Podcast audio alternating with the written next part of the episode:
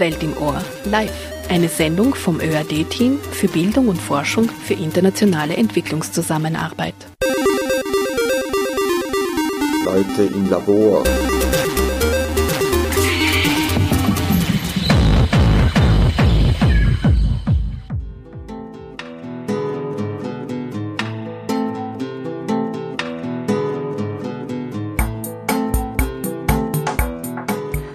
Liebe Hörerinnen, liebe Hörer, herzlich willkommen zu einer weiteren Ausgabe der Sendereihe Welt im Ohr des Teams für Bildung und Forschung für internationale Entwicklungszusammenarbeit bei der österreichischen Agentur für internationale Mobilität und Kooperation in Bildung, Wissenschaft und Forschung. Ich begrüße Sie sehr herzlich. Mein Name ist Mayada Hadaya. Unsere Sendung trägt den Titel Solidarökonomie versus alternative Wirtschaftssysteme. Wohin bewegen wir uns? Wir sind augenblicklich Zeugen, wie ein ganzer Planet, der vier Milliarden Jahre für seine Entwicklung brauchte, in einer globalen Wirtschaftsmaschinerie verheizt wird die Unmengen von Gütern und zugleich Unmengen von Müll produziert, irrsinnigen Reichtum und massenhaftes Elend, permanente Überarbeitung und sinnlosen Leerlauf. Ein Außerirdischer, der uns besuchen würde, könnte dieses System für verrückt halten, und doch entbehrt es nicht einer gewissen Rationalität. Der harte Kern dieser Rationalität besteht in der unendlichen Vermehrung von Zahlenkolonnen auf den Konten einer relativ überschaubaren Zahl von Menschen. Diese Zahlenkolonnen länger zu machen scheint letztlich ein einziges verbliebenes Ziel der globalen Megamaschine zu sein. Die Erde wird für eine endlos wachsende Zahl von Nullen verbrannt. So die harte Kritik von Fabian Scheidler, der das Buch Das Ende der Megamaschine Geschichte einer scheiternden Zivilisation geschrieben hat, aus dem Jahr 2015 im Promedia Verlag. Diese Sendung basiert auf die Idee dieses Buches oder auf die Kritik dieses Buches unter anderem. Wir beschäftigen uns aber auch mit einem weiteren Buch und das stelle ich ein bisschen später vor, das auch mit Solidarökonomie und alternativen Wirtschaftssystemen zu tun hat. Ich begrüße aber jetzt meinen Gast im Studio. Das ist Frau Doktorin Sigrid Stagel von der WU Wien vom Department für Sozioökonomie. Guten Abend. Schönen guten Abend. Schönen guten Abend. Vielen Dank, dass Sie Zeit gefunden haben, ins Studio zu kommen. Wir sind live im Funkhaus und in der ersten Hälfte der Sendung hören Sie drei Interviews. Das erste ist von Stefan Neuner. Er ist Wirtschaftswissenschaftler an der WU in Innsbruck und hat eben auch ein Buch herausgegeben. Das nennt sich Unser kleines Dorf, eine Welt mit 100 Menschen in einem Team. Das sind drei Kollegen die dieses Buch herausgebracht haben. Alle sind von der WU in Innsbruck. Und wir wollen diese Interviews gemeinsam anhören. Alle handeln vom Thema Solidarökonomie und alternativen Wirtschaftssystemen. Sie etwas kommentieren und in der zweiten Hälfte der Sendung darf ich meinen Gast, Frau Doktorin Sigrid Stagel, bitten, einige Fragen aus diesen Interviews heraus zu kommentieren, zu analysieren, zu besprechen. Bleibt dran. Das erste ist von Stefan Neuner. Wir sind eben der Meinung, dass es eben ganz viele kleine Schritte und Projekte braucht, damit man dann am Ende vielleicht doch was Großes erreicht. Und wir haben uns dazu mal 2009 entschlossen, das so zu machen, dass wir so einen Versuch starten, ob es möglich ist, ohne Subventionen und Fördergelder wirtschaftswissenschaftliche Bücher auf den Markt zu bringen, die sich dann verkaufen und wo man dann mit dem Geld dann tatsächlich jenen Menschen helfen kann, denen es, denen es auf der Welt wirklich schlechter geht als uns. Offensichtlich ist Ihnen das gelungen. Es gelingt uns in einem kleinen Kreis, ja, und wir versuchen natürlich, also wir legen auch sehr viel Wert darauf, dass das also hauptsächlich Kindern zugutekommt, weil die Kinder sind unsere Zukunft und wir sind ja selber auch ein Verein, der globales Lernen fördert. Und dementsprechend haben unsere Projekte, die wir mitfördern, auch immer einen Bildungscharakter. Also wo man versucht, wirklich Kindern eine Perspektive zu geben, indem man ihnen Bildung angedeihen lässt. Über Bildung würde ich später noch ganz kurz dazukommen. Die erste Frage wäre, solidarökonomische Projekte, Alternativen und Ideen gibt es ja wie Sand am Meer mit guten Ideen für die Zukunft. Dennoch ist die Frage, verändert das etwas an der Politik und Wirtschaft, am globalen Wirtschaftssystem, das auch Raubtierkapitalismus genannt wird? Sind diese kleinen Schritte, von denen Sie reden, hilfreich? Definitiv.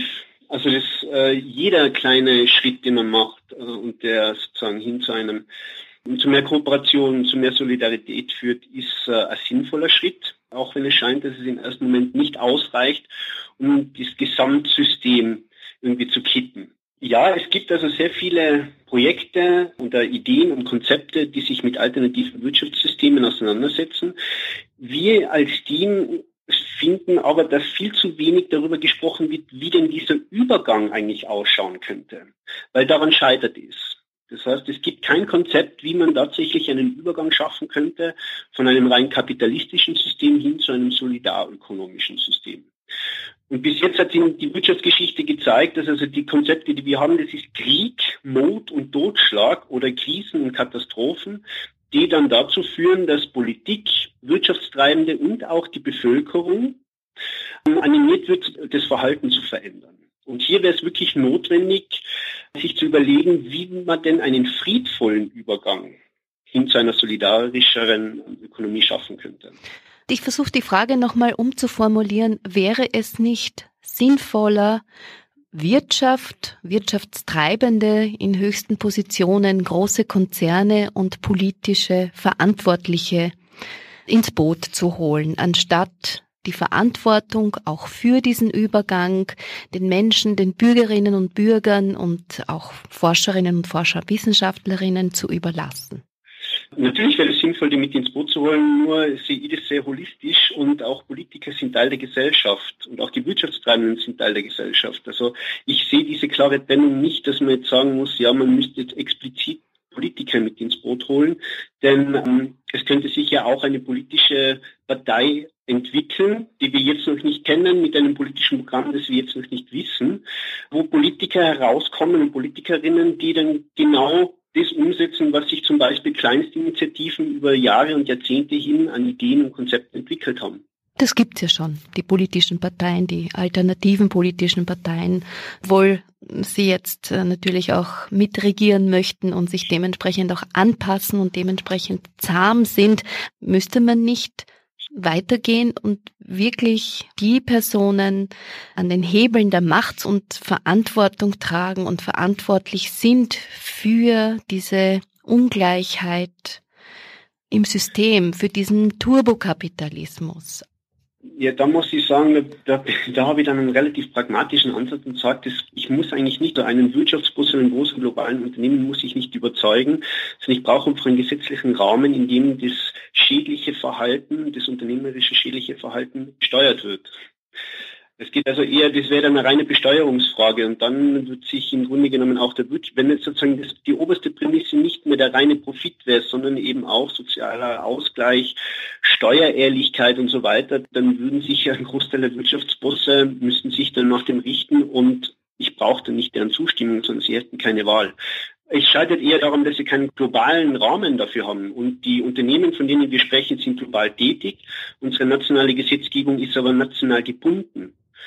Und das verschafft den transnationalen Unternehmen diesen Vorteil, dass sie als einen Staat in dem Sinne ja. übergehen. Man kann es ja sozusagen einfach Effizienzsteigerung auch nennen, wie es im Wirtschaftsjargon genannt wird, dass man schaut, okay, wo habe ich also wenig Besteuerung für Arbeit oder wenig Umweltauflagen und dann verlage ich halt meine Produktion dorthin. Da sehe ich also eher das Problem, wie kann man also einen globalen einen Gesetzesrahmen schaffen, in dem also dieses Verhalten, wie es jetzt stattfindet, bestraft wird und dafür anderes Verhalten, ähm, anderes Wirtschaftstreiben belohnt wird. Das ist die ganz große Frage. Und wenn man sich anschaut, wie die Klimadiskussionen anschauen, dann sieht man, wie, wie wirklich schwer es ist, selbst für so, so ein weiches Thema, also wo man wirklich über ganz schwache Grenzwerte und so weiter spricht, wie schwer es ist, eine globale Einigung zu erzielen. Kennen Sie das Buch Das Ende der Megamaschine von Fabian Scheidler? Nur vom Titel. Es hat mich einiges an Ihrem Buch erinnert, Unser kleines Dorf, nämlich erstens mal das Zurückgehen und das Zurückblicken in die Vergangenheit, wobei Fabian Scheidler das jetzt äh, für die letzten 4000 Jahre macht und bei Ihnen sind es 200. Ja, ja. Denken Sie wirklich, dass wir aus der Vergangenheit lernen können? Das ist wirklich eine ganz äh, spannende Frage, ob wir aus der Vergangenheit lernen. Also ich finde schon, man kann Lehren aus der Vergangenheit ziehen. Dennoch ist die Gegenwart dann immer, oder wird zumindest die Ausrede gefunden, ja, es ist ja doch ein bisschen anders da. Und deswegen kann man jetzt also, das kann man nicht davon ausgehen, dass also diese negativen Entwicklungen, wie wir sie vielleicht schon vor 100 Jahren gehabt haben, dass die sich nochmal wiederholen. Und ich selber, das ist jetzt auch wirklich nur meine persönliche Meinung, ich zitiere da wirklich gerne immer den Herrn Frank Schätzing aus dem Buch Der Schwarm, der gesagt hat, das Problem an diesem aus der Vergangenheit lernen besteht darin, dass wir nur uns an die Sachen erinnern können, die wir selbst erlebt haben. Und Sachen, die vor unserer Zeit passiert sind, können wir nicht, wir können diese Emotionen, die sozusagen mit diesen schrecklichen Tragödien, die der erste, die Weltwirtschaftskrise und der Zweite Weltkrieg ausgelöst hat, einfach nicht nachvollziehen. Wir können sie zwar aus Büchern lernen, aber wir können sie nicht so empfinden, als ob wir das selber erlebt hätten. Und dadurch entsteht so eine Art, ja, das ist halt eine Geschichte und das wird schon nicht nochmal so schlimm kommen. Und das bringt uns eben in eine Situation, wo ich heute schon wirklich, wo mir die Ohren klingen, wenn ich mir manche Sprachen, also wenn ich mir anschaue, wie heutzutage schon wieder gesprochen wird, in welche Richtungen alle politischen Parteien sich momentan bewegen. Da läuft mir wirklich kalt den Rücken runter, weil ich mir dann denke, ja, ich weiß nicht, wir sind doch alle in die Schule gegangen, haben die gleiche Schulbildung genossen und wir haben, sind schon mal vor ähnlichen Situationen gestanden und trotzdem werden die gleichen Erklärungsmuster hergenommen. Trotzdem wird sozusagen, ist die einzige Richtung, die es dann anscheinend geben kann, nach rechts. Also unser Team hofft natürlich, dass wir eben aus der Vergangenheit lernen können. Die momentane Realität oder die Gegenwart schaut so aus, dass das äh, nicht der Fall ist. Zum Stichwort Bildung.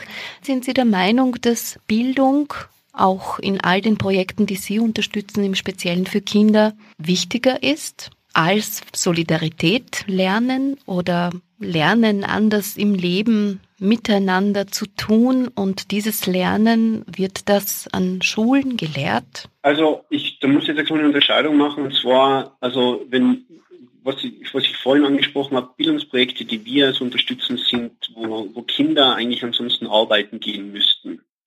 Und hier geht es wirklich um die Bildung, Rechnen, Schreiben und Lesen. Also um wirklich die grundsätzlichsten Sachen, die für uns so selbstverständlich sind. So selbstverständlich, dass man sie im Alter dann ein großer Teil wieder verlernt. Das heißt, wir unterstützen wirklich Region, Kinder, die in Regionen aufwachsen, wo die Alternative zur Bildung wirklich darin besteht, arbeiten zu gehen.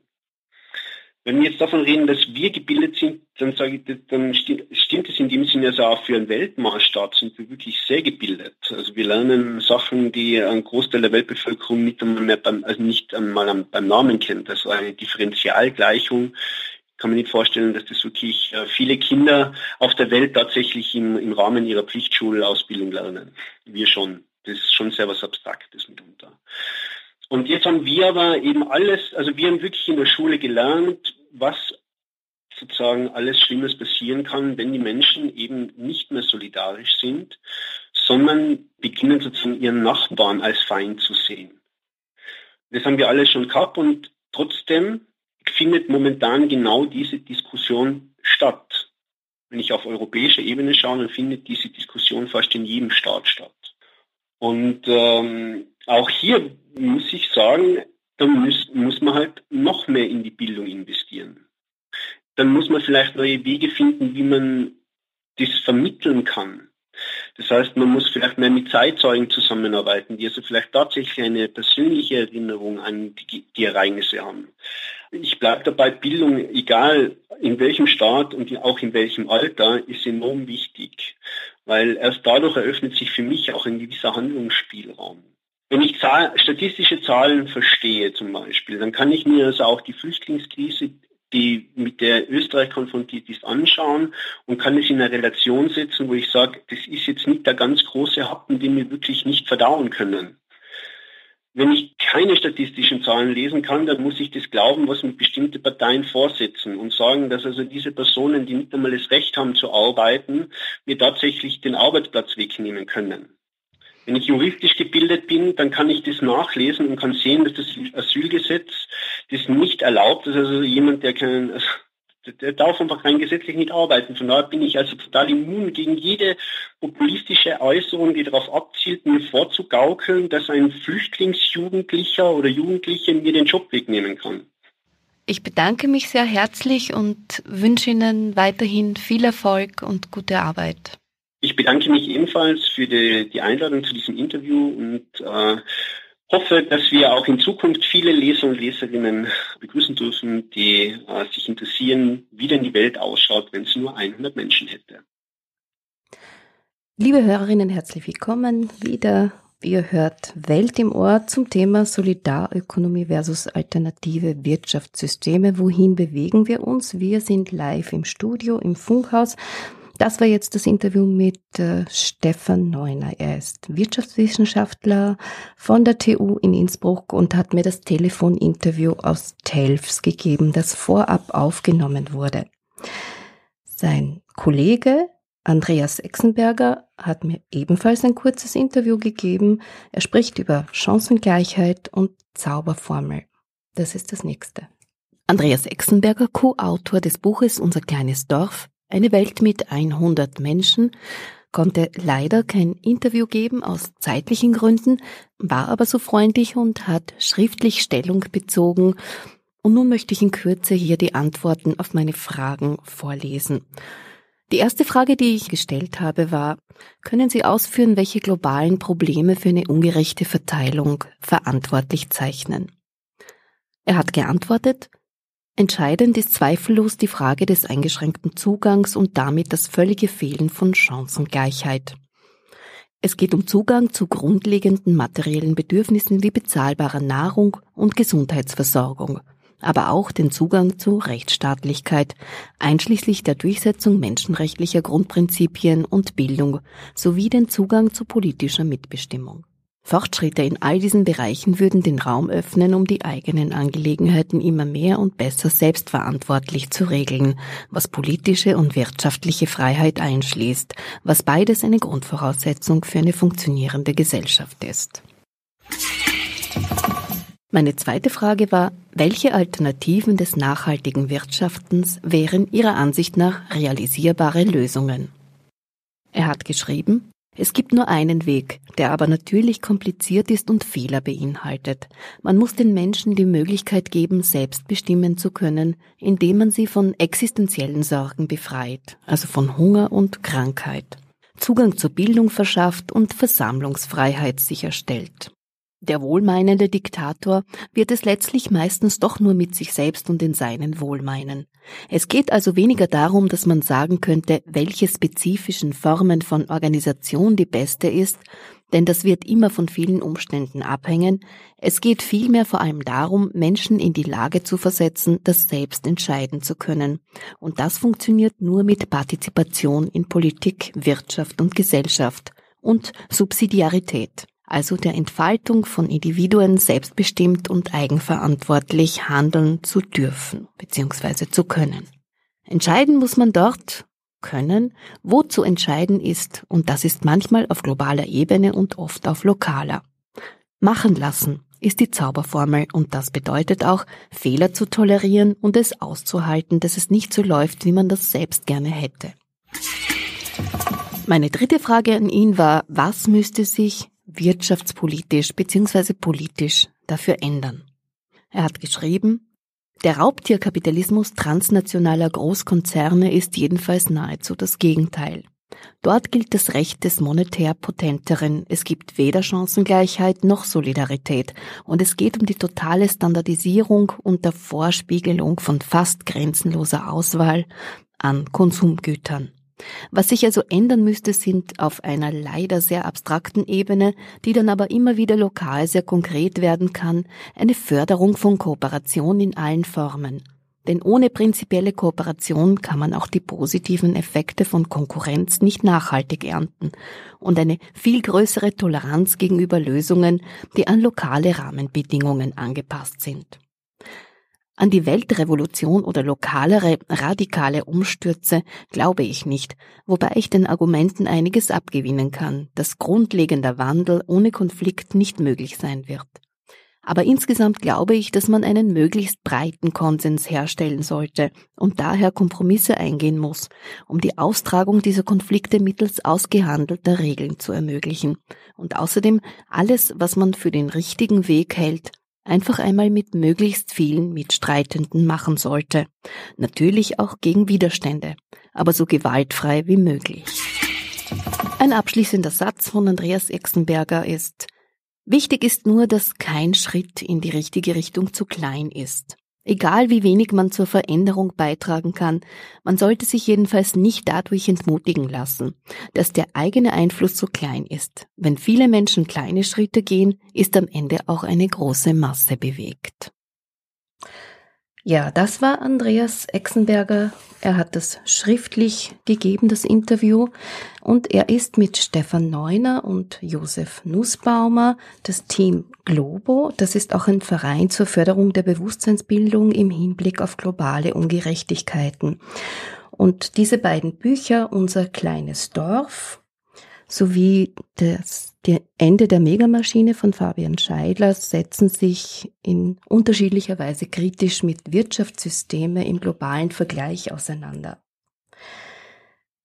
Unser kleines Dorf, das Buch erscheint in der fünften Auflage und wird mit einer aktuellen Referenz der neuen nachhaltigen Millenniumsziele sein und einer Hauptfigur, einem Mädchen, deren Verhalten das Dorf beeinflusst.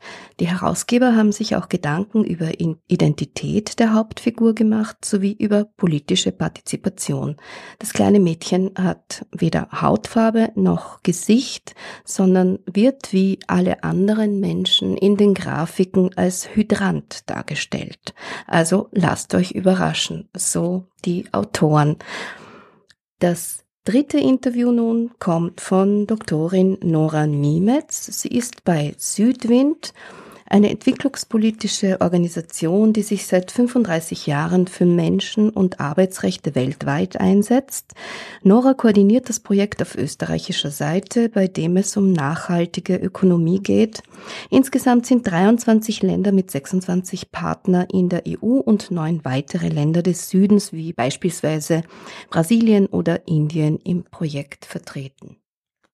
Ja, hallo. Erst einmal vielen Dank für die Einladung, dass ich heute hier mit dir sprechen kann über das Thema Solidarökonomie und auch über das Projekt, in dem ich beteiligt bin. Wenn du ganz kurz sagst, wie lang es das gibt, ähm, was konkrete Ziele sind. Genau, vielleicht eine kurze Erklärung, warum Susi. Susi steht jetzt für die Kurzform von dem relativ langen Projektnamen und äh, der gekürzte bereits Projektname lautet Sustainability and Solidarity in Economy. Und aus diesen äh, Buchstaben von, von diesem Wortspiel entsteht jetzt unser Kürzel Susi. Und in dem Projekt geht es mal grundsätzlich darum, vor allem Solidarökonomie bekannter zu machen, Vernetzungen herzustellen und das aber auch auf eine politische Ebene zu tragen. Das heißt, grundsätzlich sehen wir uns auch im Projekt gewissermaßen als Brückenbauer und Brückenbauerinnen. Aber ganz stark im Fokus steht das Thema Solidarökonomie bekannter zu machen und ins Bewusstsein mehr zu bringen und auch bestehende Initiativen zu stärken. Ja, die erste Frage hast du schon kurz angesprochen. Es geht um Politik, um Politikerinnen auch anzusprechen, um Gesetzesänderungen voranzutreiben oder möglich zu machen. Wie sieht es denn in der Praxis aus? Wie arbeitet jetzt Susi mit der Politik oder Wirtschaft zusammen? Da muss man ein bisschen ausholen. Es ist nämlich sehr unterschiedlich. Ich habe schon gesagt, es ist ein großes Konsortium mit unterschiedlichen Ländern jetzt fast EU-weit die Streuung betrifft. Und selbst da sind ganz starke Unterschiede in der Handhabung von Solidarökonomie. Es gibt Länder wie beispielsweise Frankreich, wo das bereits auch verankert ist und äh, Länder wie zum Beispiel Österreich, wo es hier jetzt auf einer politischen Ebene oder in einem rechtlichen Rahmen jetzt noch nichts eingebettet gibt. Und das wird aber auch unterschiedlich gesehen. Also es gibt natürlich auch viele Initiativen, die wollen gar nicht, dass das jetzt irgendwie reguliert wird, kontrolliert wird, vielleicht sogar in gewissermaßen dann auch eingeschränkt ist ist. Das heißt, diese Sache ist auch noch stark in Diskussion, inwieweit braucht es denn auch eine Verankerung. Aber klar ist, dass es politisch und auch rechtlich natürlich einen Rahmen geben muss, damit es von dieser Nische, sage ich jetzt, auch wirklich in die Breitenwirkung gehen kann und damit einfach auch die notwendige Unterstützung da ist, die erforderlich ist. Welche Gesetzgebung gibt es im Unterschied zu Österreich? Brasilien ist, glaube ich, ein sehr gutes Beispiel. In Brasilien wird schon seit den 2000ern eigentlich von der Regierung auch die Solidarökonomie unterstützt. Und 2003 wurde ja ein eigenes äh, Staatssekretariat dafür gegründet mit äh, Paul Singer, Paul Singer, äh, der als Staatssekretär der Solidarökonomie im Ministerium für Arbeit seinen Platz hatte und von dort aus einfach diese ganze Bewegung ganz stark auch vertreten konnte und festigen konnte. Ich sage jetzt konnte, weil das ja wieder eine neue Entwicklung ist, dass jetzt äh, dadurch, dass die Präsidentin hier, ja man kann fast sagen, geputscht wurde. Durch die Absetzung der Präsidentin wurde auch Paul Singer abgesetzt und äh, leider für ihn jetzt eine Person in diese Sekretariatsfunktion gesetzt, äh, ein ehemaliger Polizeiobmann, äh, der überhaupt keinen Bezug zur Solidarökonomie und zur Bewegung hat. Aber allein durch diese Verankerung in, im Arbeitsministerium und dadurch, dass dieses Thema hier auch wirklich gleichwertig mit anderen ähm, Sekretariatsstellen und mit anderen Funktionen gesehen wurde, konnte einfach in Brasilien nach außen das Thema ganz stark vertreten werden und es gewissermaßen diese Rechtfertigung, die man sich dann auch manchmal suchen muss, äh, das war einfach geregelt. Das gab's, das war dort und man konnte gut arbeiten damit. Also das heißt, ein Staatssekretariat wäre sehr wünschenswert, um hier wirklich auf politischer Ebene, auch wirtschaftlich, auf wirtschaftlicher Ebene sehr viel mehr zu bewirken als nur das Thema Solidarökonomie, das es ja eigentlich auch schon sehr lange gibt, mit sehr vielen größeren, kleineren Initiativen. Wie ist es denn mit den Konzernen, die hier Verantwortung haben für sehr viele Mitarbeiterinnen, die global agieren, die, wie wir wissen, auch Steuerflucht betreiben? Wie ist denn da die Kommunikation? Das ist eine sehr gute Frage, die du da ansprichst. Eine sehr schwierige Frage, die auch gleichzeitig komplex in der Antwort ist. Ich kann es jetzt nur aus Sicht des Projekts einmal erzählen, wie wir damit umgehen. Momentan ist es so, in der ersten Phase des Projekts war ganz stark so diese Recherchearbeit. Was gibt's beispielsweise in Österreich für Unternehmen, für Initiativen, für Bewegungen der Solidarökonomie. Andreas Exner von der Universität Wien hat diesen Forschungsauftrag durchgeführt, hat einen sehr interessanten Report dazu veröffentlicht, wie steht es um die Solidarökonomie in Österreich, wer sind die Player, wer kann auch was bewirken und so weiter. Und es hat sich natürlich gezeigt, dass wenn wir jetzt schauen, ob es Unternehmen gibt, die nach den Grundsätzen der Solidarökonomie auch agieren, dass das natürlich noch sehr verschwindend klein ist. Aber wir alle kennen ja zum Beispiel auch das äh, Prinzip der Gemeinwohlökonomie und da gibt es ja bereits auch Unternehmen, die nach den gemeinwohlökonomischen Aspekten mit der Gemeinwohlökonomie Bilanz etc. auch schon wirtschaften. Die Unternehmen in Verantwortung zu nehmen, tun wir beispielsweise als Südwind ja laufend in unterschiedlichen Projekten Aber da ziehen wir natürlich auf so Dinge ab wie äh, Living Wage äh, und auch die, diese menschenwürdige Arbeit, die natürlich ein Teilaspekt der Solidarökonomie sind. Also das, ich würde es jetzt so sehen, das sind so kleine Schritte, wo man probiert, Unternehmen in die Verantwortung zu ziehen und auch hier beispielsweise ökologische Aspekte einzubringen, wenn es jetzt darum geht, äh, wie schaut es jetzt in Sachen Nachhaltigkeit etc. aus.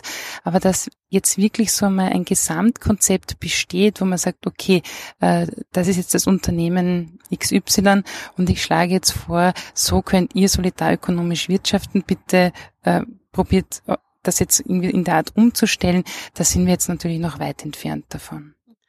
Eine abschließende Frage noch. Siehst du in den nachhaltigen Entwicklungszielen Chancen für eine bessere Umsetzung? Grundsätzlich sehe ich jetzt die SDGs, also die Ziele für nachhaltige Entwicklung, schon so ein bisschen als Hoffnungsträger. Ich glaube, für alle, die in dem Bereich äh, Entwicklungszusammenarbeit auch tätig sind, aber auch darüber hinaus natürlich. Aber ich sage jetzt bewusst Hoffnungsgeber, weil ich sehe hier das Problem, dass es eben genau daran hapert, dass noch nicht genau ausgelotet worden ist, wie es tatsächlich mit einer Umsetzung ausschauen kann. Also es gibt die SDGs, es gibt 17 Ziele, mehr als 160 Unterziele, aber was jetzt die Umsetzung und die Verankerung auch in einem Staat wie Österreich, also auf nationaler Ebene, das dann umzusetzen, hier gibt es noch keine richtige Strategie. Grundsätzlich aber ermöglichen diese SDGs schon, hier darauf zu pochen ja, und zu sagen, okay, es gibt jetzt im Ziel 8 die Forderung nach decent work, ja. Und das heißt, es ist in unser aller Ermessen auch dazu beizutragen und verstärkt daran zu arbeiten. Also grundsätzlich bieten diese SDGs dann genau diesen Rahmen, wo ich jetzt auch zu Beginn gesagt habe, diese das, worauf man sich dann auch ein bisschen berufen kann. Aber grundsätzlich auch, wenn jetzt wir die Solidarökonomie noch einmal hier ins Spiel bringen, geht es ja gewissermaßen um dieses gute Leben für alle. Ja? Und äh, auch wenn wir jetzt die SDGs anschauen, dann geht es ja auch wirklich so über diese Armutsbekämpfung hinaus, weit hinaus auch über die MDGs.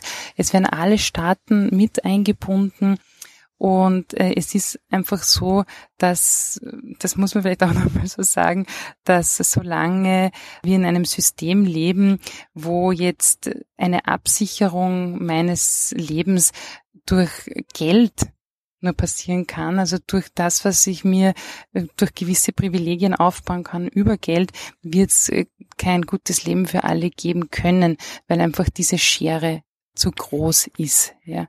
Und ich glaube, um diese Schere auch zu schmälern, bietet jetzt die Grundlage der SDGs hier viele Möglichkeiten anzusetzen. Nora Niemetz, ich bedanke mich vielmals, dass du dir die Zeit genommen hast. Wir haben heute die Gelegenheit gehabt, nach deinem FM4-Interview hier im Funkhaus nochmal im Garten des Funkhauses zu reden. Vielen Dank und alles Gute für die Arbeit. Ich sage danke, Dankeschön.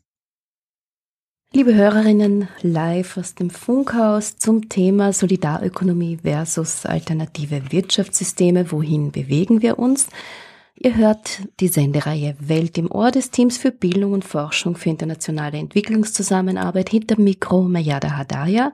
Zu Gast bei mir habe ich Frau Doktorin Sigrid Stagel von der WU Wien vom Department für Sozioökonomie und in der zweiten Hälfte der Sendung nun Gelegenheit mit ihr diese drei Interviews, die wir gehört haben, zu kommentieren, zu diskutieren beziehungsweise auch einige Fragen zum Thema abzuarbeiten, zu besprechen. Zunächst aber eine Pause mit Musik.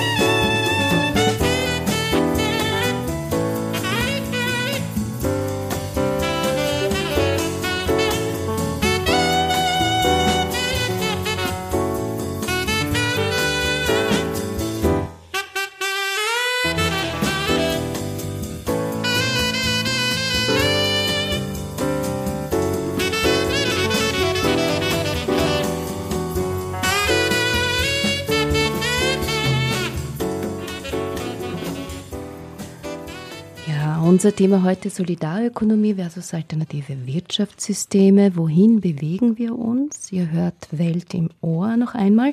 Vor der Musik haben wir Nora Niemetz von Südwind gehört. Sie leitet das Projekt SUSI. Ich möchte nur kurz erwähnen, dass sie eine Homepage haben. Das ist solidarityeconomy.eu. SUSI steht für Sustainable and Solidarity Economy und sie haben auch eine Facebook-Seite.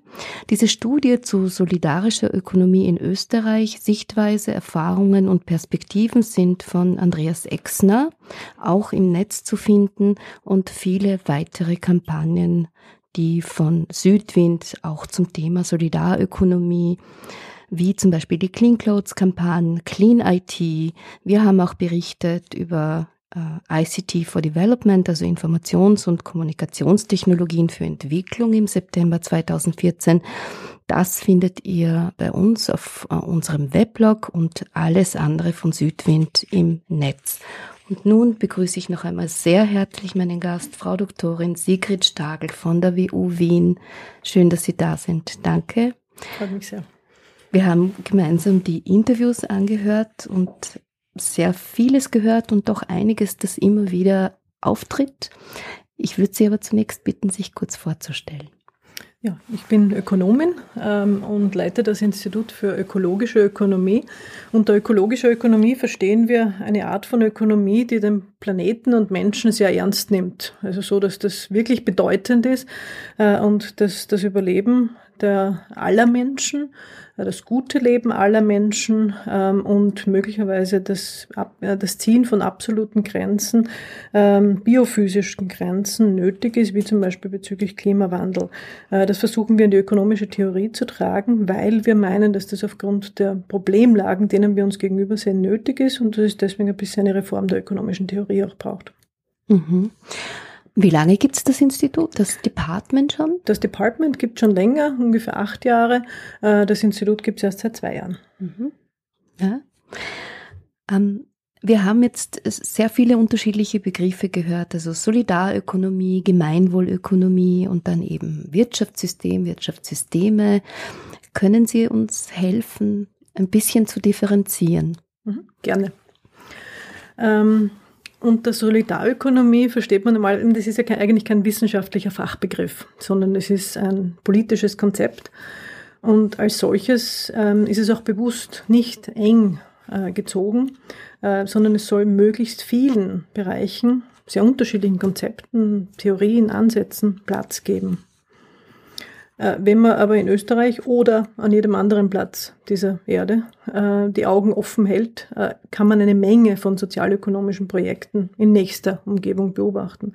Und ähm, Südwind mit Unterstützung der Uni Wien haben das systematisch erhoben für Österreich. Und die Projekte, die man da findet, sind Tauschbörsen, um, umsonst Läden, Food Co-ops, Sozialmärkte, sozialverwaltete Betriebe, Regionalwährungen, Gemeinschaftsgärten, Baugruppen, alternative Bildungseinrichtungen, Open Source Programme und so weiter, nur um ein paar Beispiele zu nennen. Ähm, solidarische Ökonomie kann man als eine alternative Form des Wirtschaftens sehen. Sie borgt von den eher bedürfnisorientierten, sozialen, demokratischen und ökologischen Ansätzen aus. Also das sind so Grundpfeiler, die in der, sozial in der solidarischen äh, Ökonomie wichtig sind. Ähm, solidarökonomische Projekte sollen grundsätzlich im Dienste des Menschen stehen. Äh, und insofern sind sie auch anthropozentrisch, also das ist aus unserer Perspektive der ökologischen Ökonomie ähm, zwar einerseits kritisch, weil ähm, das kann zwar zu Interessenskonflikten äh, kommen, äh, wie wichtig ist jetzt der Planet im Verhältnis zu den Menschen. Letzten Endes ist aber Ökonomie immer anthropozentrisch, das heißt vom Menschen ausgehend. Ähm, und es ist aber da wichtig, äh, dass jeder Mensch ein Teil der Gesellschaft ist, seine Arbeit damit ein entscheidender Bestandteil für die Entwicklung der Menschheit sei. Das sind große Ideen. Äh, es ist aber schon wichtig, äh, um die aktuellen Probleme anzugehen, dass man diesen Schritt zurück macht und die grundlegenden Ideen der ökonomischen Theorie nochmal überdenkt, hinterfragt ähm, und sich da an Alternativen orientiert, wie zum Beispiel den Beispielen aus der Solidarökonomie. Mhm. Und was ist da jetzt der Unterschied zur Gemeinwohlökonomie? Ist es mhm. nur die Bezeichnung? Mhm. Also Sie haben sicher gemeinsam, ähm, dass sich in diesen Bewegungen, in diesen Gruppierungen Menschen äh, engagieren, ähm, um der Ausgrenzung, Marginalisierung, Prekarisierung, Arbeitslosigkeit, Armut etwas Konstruktives entgegenzusetzen. Vieles davon ist nicht neu. Also es gab schon Genossenschaftsbewegungen in England, ähm, gab es auch am Festland äh, Mitte des 19. Jahrhunderts. Manche äh, verfolgen die Genossenschaftsgedanken sogar bis ins Mittelalter zurück. Ähm, es, gang, äh, es, ging dabei um eine zweckrationale, ähm, theoriegesteuerte Planung eher. Auch die Gemeinwohlökonomie ist jetzt nichts Neues, gibt mhm. schon seit einigen Jahrzehnten. Darf ich nur ganz kurz Klar. Äh, einhaken? Was heißt das, äh, der letzte Satz, deine können Sie es noch einmal sagen? Äh, die Gemeinwohlökonomie um eine rationale, zweckorientierte Planung. In, in der Genossenschaftsbewegung, in der Genossenschaftsbewegung. ging es dabei hauptsächlich darum, ähm, dass man äh, sich die Ziele klar vor Augen führt äh, und dann rational plant und sich daran orientiert und das dann auch so umsetzt. Da geht es ja? jetzt ums Wohnen. Zum Beispiel. Das ist eine der häufigen Beispiele. Ähm, die Gemeinwohlökonomie ist verwandt damit. Ähm, auch Gemeinwohlökonomie gibt schon lang, lange. Daily Crop zum Beispiel haben vor einigen Jahrzehnten schon ein bedeutendes Buch in, darüber geschrieben. Äh, und natürlich ist es in Österreich ähm, äh, durch die Gemeinwohlökonomie Bewegung ähm, sehr bekannt und ähm, hat äh, neue Aktualität gewonnen. Ähm, Gemeinwesensorientierung ist eines der Beist eine der Dimensionen der solidarischen Ökonomie. Es gibt auch noch andere Selbstverwaltung, Umweltziele, Kooperation, Wirtschaftlichkeit. Das heißt mhm. also, die Gemeinwohlökonomie fokussiert auf diese Gemeinwesens, Gemeinwohlorientierung äh, und ist somit mit der Solidarökonomie überlappend. Das eine geht ohne dem anderen nicht wirklich. Die Solidarökonomie ist aber wahrscheinlich umfassender, weil es nicht nur um die Ziele, sondern auch um die Art der Umsetzung geht trifft darüber auch Aussagen, zum Beispiel, dass eben Kooperation äh, zu präferieren ist, wobei das auch in der österreichischen Version der Gemeinwohlökonomie diskutiert wird. Mhm. Wir haben jetzt in den Interviews äh, zum Teil gehört den Begriff zum Beispiel äh, Raubtierkapitalismus. Ähm, können Sie kurz ausführen, wie unser Wirtschaftssystem ist? Ist es eines? Sind es viele? Gibt es Unterschiede, Ähnlichkeiten und äh, trifft dieses Attribut Raubtier bzw. Turbokapitalismus auf unser Wirtschaftssystem? Allgemein. Immer ist es so böse und so schlecht, wie es sehr viele Kritiker und Kritikerinnen, wie unter anderem auch diese beiden äh, Bücher, die ich heute hier zitiert habe, mhm. behaupten. Raubtierkapitalismus bzw. Turbokapitalismus, das sind politische Kampfbegriffe. Und ähm, was Sie damit meinen ist, ähm, Sie weisen auf die schlecht regulierte Marktwirtschaft ähm, hin und meinen den rücksichtslosen, unverhüllt ausschließlich auf Profitmaximierung ausgerichteten Kapitalismus.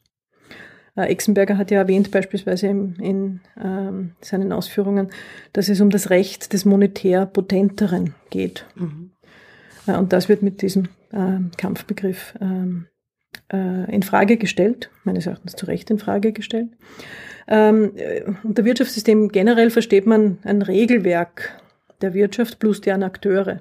Wir nennen es, das Regelwerk nennen wir dann soziale Institutionen. Das heißt, das sind Regeln verschiedenster Art und Weise. Das können festgeschriebene sein, können aber auch informelle sein. Also über die nur alle Teilnehmenden Bescheid wissen, es aber nie festschreiben, zum Beispiel Normen. Und diese machen das Wirtschaften aus. Ähm, und so, solche Regelwerke gibt es schon eine Pluralität, da gibt es schon sehr viele unterschiedliche. Dennoch gibt es in den letzten Jahrzehnten eine Tendenz zur Vereinheitlichung aufgrund von Neoliberalismus. Also weil es eine Logik gibt, die über äh, diese Vielfalt von verschiedensten Ausgestaltungen von äh, Wirtschaftssystemen drüber gestülpt wird, gibt es eine Tendenz zur Vereinheitlichung. Ähm, was wichtig ist, ähm, ist ähm, darauf hinzuweisen, dass äh, der Kapitalismus der 90er Jahre ähm, wird oft ähm, in den Raum, also in den Raum hervorgehoben, äh, dass sich der von dem der vorhergehenden Dekaden unterscheidet. Und dann wird oft gesagt, dass ab den 90er Jahren es so etwas wie einen vollkommen deregulierten, völlig entfesselten Markt ohne alle schützenden Barrieren gab und weiterhin gibt. Äh, ich finde diese Denkweise wenig hilfreich. Ja, ich würde sogar argumentieren, dass sie falsch ist. Denn es gibt keine freien Märkte. Märkte bestehen aus Regeln. Je nachdem, welche Regeln sich, für, für welche Regeln sich eine Gesellschaft entscheidet, liefern die Märkte entsprechende Ergebnisse. Mit manchen Regeln sind das dann Ergebnisse, die dem Gemeinwohl zuträglich sind. Mit anderen Regeln sind es Ergebnisse, die den privaten Gewinnern zuträglich sind.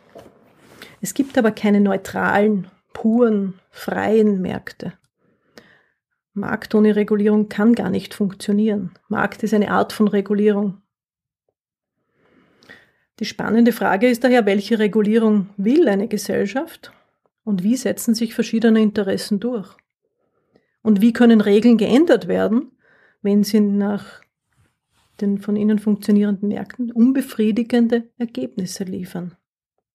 Das ermöglicht es auch so einem Dä Dämon zu demontieren, ähm, zu unpack, irgendwie auseinanderzunehmen, zu verstehen, wo die Probleme herkommen und auch gleichzeitig zu verstehen, wie sie adressiert, wie sie verändert, verbessert werden können was mit der Aussage der vollkommen deregulierten, völlig entfesselten Markt ohne alle schützenden Barrieren gemeint ist, ist, dass es dann re reduziert wird auf eine Regulierung, wonach der Preis zum einzigen Entscheidungskriterium wird. Und in der Folge man die Produktion so lange in Länder mit niedrigerem Lohnniveau verlagert, bis es keine Lohnunterschiede mehr gibt. Nach der neoklassischen ökonomischen Theorie ist das für Konsumenten, Konsumentinnen? Überall? Ist das für Arme in Niedriglohnländern? Und über die Konsumentenschiene dann auch für die Produzenten, Produzentinnen in Hochlohnländern vorteilhaft. Diese Sichtweise lässt aber einige bedeutende Aspekte aus. Und ich möchte nur drei nennen. Erstens, Konsum ist nicht gleich Wohlbefinden. Also nur wenn man Konsummöglichkeiten hat, heißt nicht, dass man sein Wohlbefinden steigert. Tim Jackson, ein Forscher, den ich sehr schätze, von der University of Surrey, hat das sehr eloquent äh, genannt, ich übersetze frei, Menschen davon zu überzeugen, Geld, das wir nicht haben, für Dinge auszugeben, die wir nicht brauchen, um Eindruck zu machen, der nicht anhält, auf Menschen, die uns gar nicht wichtig sind. Das kenne ich und mag es besonders gern.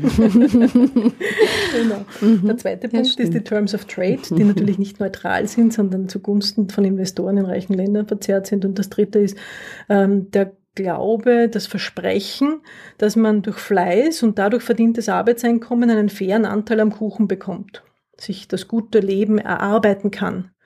Und dagegen hat Thomas Piketty eine Gegenrede geschrieben, eine sehr überzeugende, empirisch fundierte Gegenrede ähm, des steigend, der steigenden Ungleichheit, die inhärent im Kapitalismus ist. Ja, sehr komplex und äußerst äh, eindrucksvoll dargestellt von Ihnen. Danke auch für die Ausführung. Ich frage mal weiter, wie kann denn dann Solidarökonomie, eine faire Ökonomie, eine faire Wirtschaft für möglichst viele Menschen rechtlich verankert werden. Ui, Denn ich bin keine Juristin. ich weiß, Sie sind keine Juristin, mhm. aber mhm. es gibt bestimmt äh, Beispiele oder Ideen. Mhm. Ja. So wie es natürlich nützlich wäre, wenn wir ein Klimaschutzministerium hätten. So wäre es freilich auch hilfreich, einen Champion für Sozi äh, Solidarökonomie am politischen Parkett zu haben. Sehr schön gesagt. Uns fehlt der Champion sozusagen. Mhm. So wie das Ministerium. Genau. Mhm. Das gibt es zumindest in Brasilien, obwohl jetzt durch einen Polizeipräsidenten geführt. Was aber mhm. schon einmal helfen würde, wäre auch Mythen loszuwerden. Ähm, sowas wie, wir müssen nach Wirtschaftswachstum streben, sonst. Ja, was sonst? Hm? Mhm. Äh, naja, sonst äh, gibt es Probleme mit sozialen Institutionen, die wir aber geschaffen haben, wie Gesundheitssystem, Pensionssystem, Arbeitsmärkte und so weiter, die auf, in der Tat auf Wachstum ausgerichtet sind. Also das müsste man hinterfragen. Oder auch der Mythos, Unternehmen müssen profitmaximierend agieren. Steht nirgends. Die müssen nicht profit, profitmaximierend agieren, nicht einmal Aktiengesellschaften, auch nicht unter dem amerikanischen Corporation Law. Und ähm, durch reale Beispiele sehen wir, dass es auch anders geht. Aber wir brauchen auch einen kulturellen Wandel. Also nicht nur die realen Beispiele, an denen man sich sehr wohl anhalten kann. Und ich würde mit den Vorrednern ähm, sehr wohl übereinstimmen, dass Schritte in die richtige Richtung, seien sie auch noch so klein, wichtig sind. Aber es ist auch bedeutend, dass diese Veränderungen institutionell verankert werden, dass diese auch auf einer höheren Ebene, auf einem höheren Aggregatsniveau wirksam werden. In welcher Form auch immer, da gibt es ganz viele Wege. Äh, und wir müssen uns auch verabschieden von einem Politikverständnis. Ähm, wir haben eh gehört, der wohlwollende Diktator hat meins meistens nur wohl mit sich selbst, ähm, sondern dass top-down plötzlich die ideale Regulierung kommen wird, idealerweise noch über den ganzen Globus wirksam.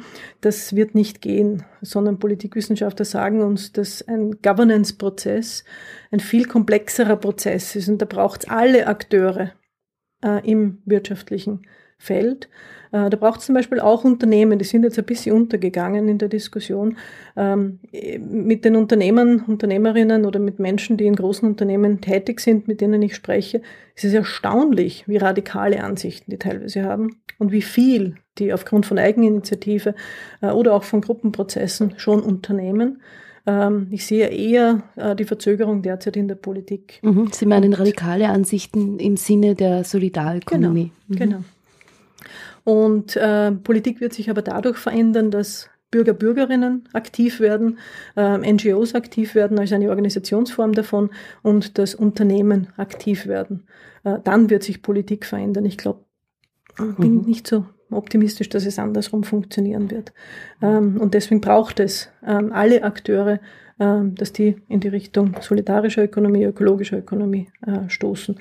Zum Glück haben wir ja ein bisschen Rückenwind auf globaler Ebene. Es gibt mhm. bezüglich Klima das, äh, das Paris-Abkommen und es gibt noch viel breiter die Sustainable Development Goals. Mhm. Und da gibt es ja. ganz spannende Aspekte dabei. Das mhm. Ziel 3, gesundes Leben für alle. Mhm. Äh, Ziel 5, Geschlechtergerechtigkeit und Selbstbestimmung für alle Frauen und Mädchen. Mhm. Hat natürlich eine ganz starke ökonomische Dimension. Dann gibt es die Umweltziele 6, 7 und 13, wo es um Wasser, äh, Energie ähm, und Bekämpfung von Klimawandel geht. Können Sie nur vielleicht ein Beispiel ausführen, welche ökonomische Dimension das äh, Ziel 5 mit äh, Gleichberechtigung Frauen, Mädchen hat, mhm. dass wir uns das so vorstellen? Naja, können? wenn man ökonomisch autonom ist oder selbstbestimmt ist, kann man selbstverständlich auch in politischen Prozessen oder in der alltäglichen Praxis anders auftreten. Das heißt, es gibt ein anderes Selbstbewusstsein. Und wenn äh, Frauen, Mädchen äh, weiterhin äh, diesbezüglich benachteiligt werden, dann benachteiligt sie das nicht nur ökonomisch, sondern das benachteiligt sie auch in anderen Prozessen. Ähm, und deswegen ist es auch eine ökonomische Aufgabe, diesbezüglich Gerechtigkeit herzustellen. Bei den Sustainable Development Goals haben wir eines, das ein bisschen äh, problematisch ist meines Erachtens ähm, das Ziel 8, auf das wurde schon Bezug genommen. Das hat das schöne Ziel der Menschen, menschenwürdigen Arbeit für alle zu fördern drinnen. Mhm. Aber gleichzeitig mhm. äh, wünscht es sich auch oder äh, strebt es auch an, beinhaltet es auch dauerhaftes, inklusives und nachhaltiges Wirtschaftswachstum. Mhm. Und das ist so die eierlegende Wollmilchsau. Man, freilich, wer kann gegen dauerhaft, inklusive, nachhaltiges Wirtschaftswachstum sein? Äh, nur nach allen Modellberechnungen, die wir angestellt haben, die ich gelesen habe, die ich kenne, ähm, geht sich Wirtschaftswachstum global gesehen auf eine nachhaltige Art und Weise nicht aus. Mhm. Also insofern, da gibt es ein Spannungsverhältnis. Und dann gibt es noch viele andere Sustainable Development Goals, die sehr spannend sind. Äh, zum Beispiel auch das äh, Zehner, wo es um Ungleichheit innerhalb von und zwischen Staaten zu verringern geht. Ähm, oder auch um äh, Infrastruktur zu schaffen in Städten und Siedlungen, äh, die inklusiv sicher widerstandsfähig und nachhaltig ist. Das heißt, dass es nicht mhm. nur um Effizienzsteigerung geht und Ungleichheit zu reduzieren, sondern auch diese dynamische Dimension beinhaltet. Mhm. Das war jetzt sehr viel, sehr interessante Information in geballter Ladung. Eine abschließende Frage noch.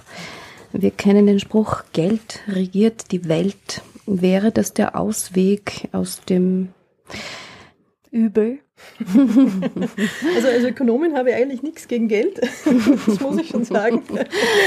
Dazu gibt es auch einige deren, äh, Theorien, die fast an Spörung, Verschwörungstheorien grenzen. Ähm, prinzipiell ist Geld freilich hilfreich, weil es uns von der Schwierigkeit der wechselseitigen Bedürfniskoinzidenz befreit. Was damit gemeint ist, ist, äh, dass damit ich etwas kaufen kann, nicht jemanden finden muss, der nicht nur das, was, was ich verkaufe, haben möchte, sondern auch meinen Gegenangebot an Waren mag. Sondern ich kann es für Geld verkaufen und dann kann ich das Geld nehmen und irgendwo anders hingehen. Also das ist schon sehr nützlich. Ähm, das wirkliche Problem ist weniger das Geld als Austauschermöglicher, sondern vielmehr die dominante Rolle des Finanzkapitals. Der Finanzsektor diktiert mittlerweile dem Realsektor die Vorgaben. Das nennt man auch Finanzmarktkapitalismus.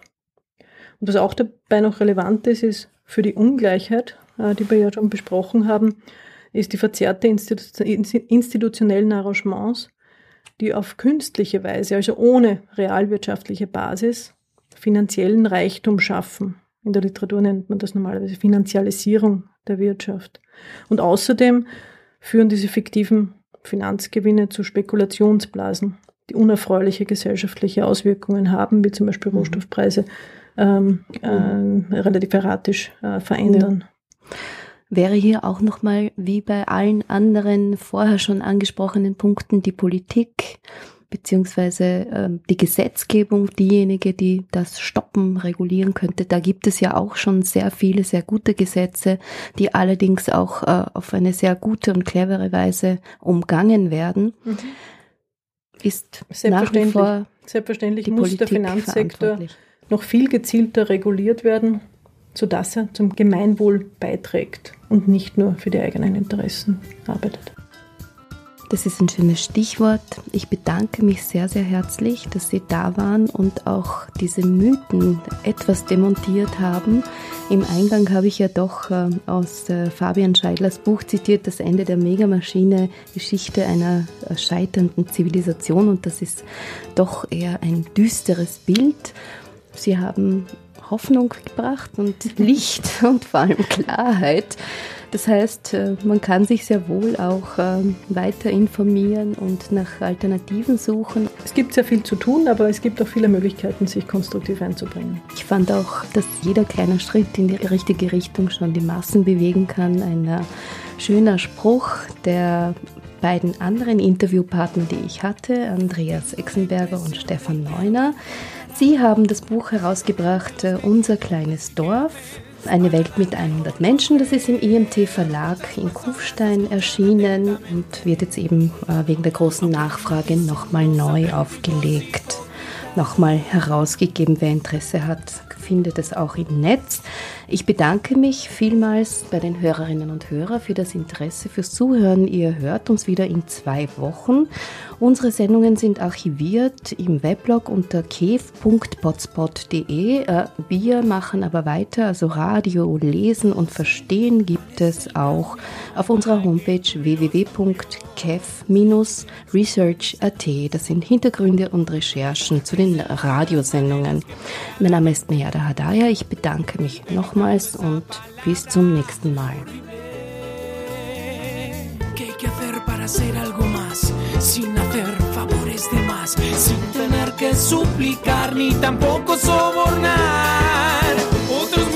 suenan también y en la fama ya todos se ven.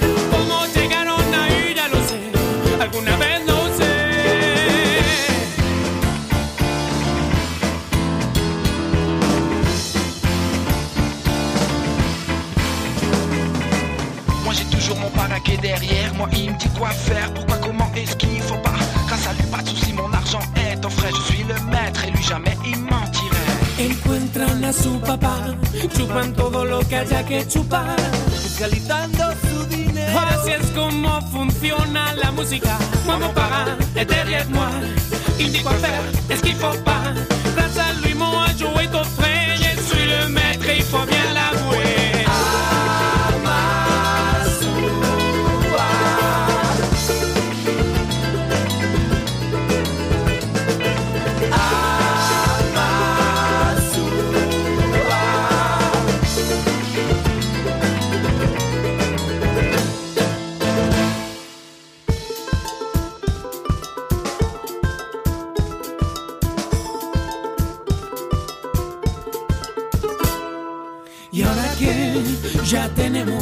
El secreto descubierto.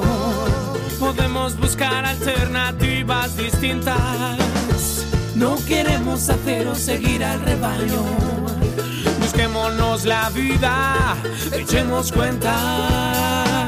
¿Qué hay que hacer para hacer algo más? Sin hacer favores de más, sin tener que suplicar ni tampoco sobornar.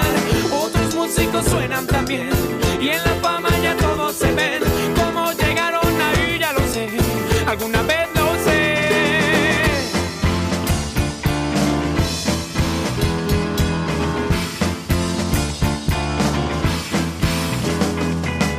Moi j'ai toujours mon parrain qui est derrière moi Il me dit quoi faire, pourquoi, comment et ce qu'il faut pas? Grâce à lui pas de soucis, mon argent est au frais Je suis le maître et lui jamais il mentirait Encuentran a su papá, chupan todo lo que haya que chupar, escalitando. Así es como funciona la música. Moi me pagan de derrière moi. Il me dit quoi faire, est-ce pas Grâce à lui, moi, joué ton frein. Je suis le maître, il faut bien l'avouer.